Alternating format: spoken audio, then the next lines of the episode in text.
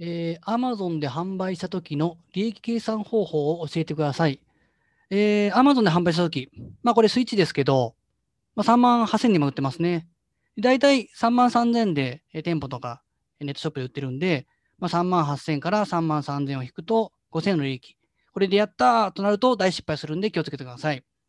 えー、仕入れ値と、あと Amazon で販売した時の手数料かかるんですね。まあ、3つです。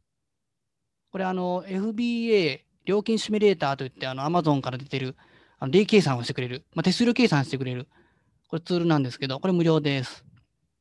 で、仕入れ値から引くんですけども、それ以外に Amazon で、えー、カテゴリーごとに販売手数料って決まってます。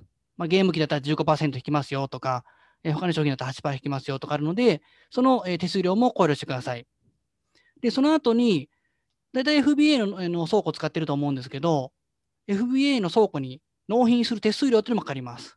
で、これは大きさによって変わりますんで、商品の。これはまたの、この、えー、シミュレーターで計算してみてください。で、あと、えー、在庫保管手数料というのがかかります。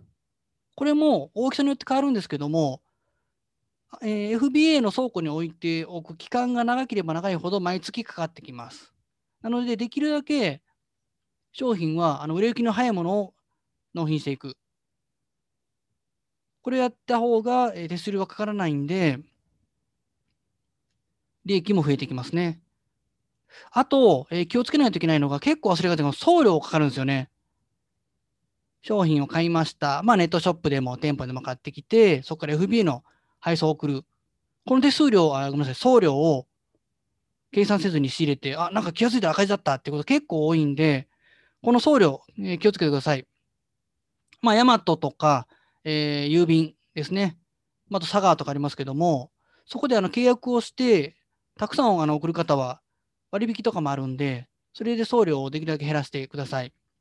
あとは、あの一つ一つ送るんじゃなくて、まあ、段ボールの箱160サイズにできるだけ商品を詰め込んで一括で送る。だいたい1500円から2000円ぐらいだと思うので、まあ、あの数が多ければその分、あの分散できるんで、1個あたりの送料。それで、できるだけ仕入れの費用を抑えていくというやり方にしてください。なので、売却価格ですね、から、商品の購入価格の仕入れ値を引く、あと Amazon の手数料ありますね。カテゴリーカテゴリーごとの販売手数料。